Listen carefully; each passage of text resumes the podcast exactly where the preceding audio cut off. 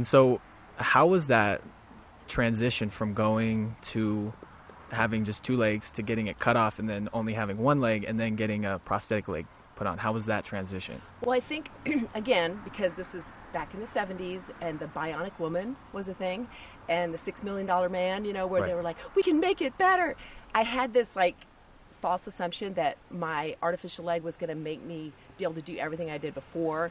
And I was like, when I got it, it was like the reality was this, this is like nothing like, Right. you know, so, you know, that was kind of like, I still to this day, I don't wear my leg for, for sports because I have, um, and everybody's like, why don't you get one of those really cool spring legs? I'm like, well, I don't have enough of my leg left, my, my stump. They, they don't call it that anymore. That's not PC.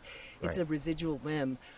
So, and, you know, trying to keep up with the changing terms Right. is really interesting too. Um, so, yeah, just realizing that, you know what, really I'm better off just with the, the three natural limbs. And I wear my leg for doing like boring stuff like walking and, you know, mowing the lawn and, you know, grocery shopping and stuff Right. like that. But vacuuming is really hard to do hopping. Yes, I I would believe that.